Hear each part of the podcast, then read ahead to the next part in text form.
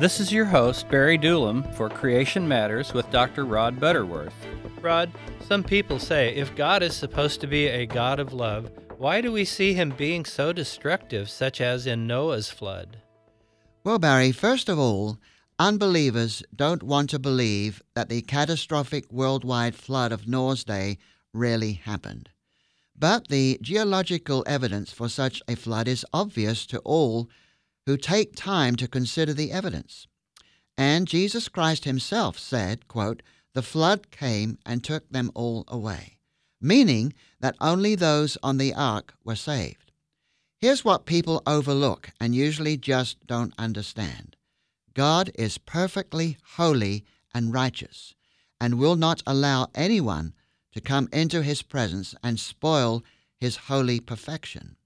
He created humans to be holy, but allowed them a test to see if they would indeed stay in his presence as holy beings.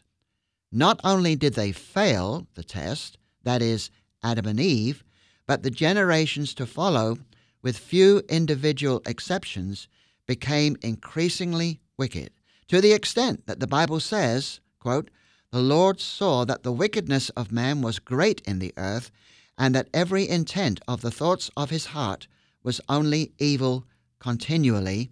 So God looked on the earth, and indeed it was corrupt. The earth is filled with violence.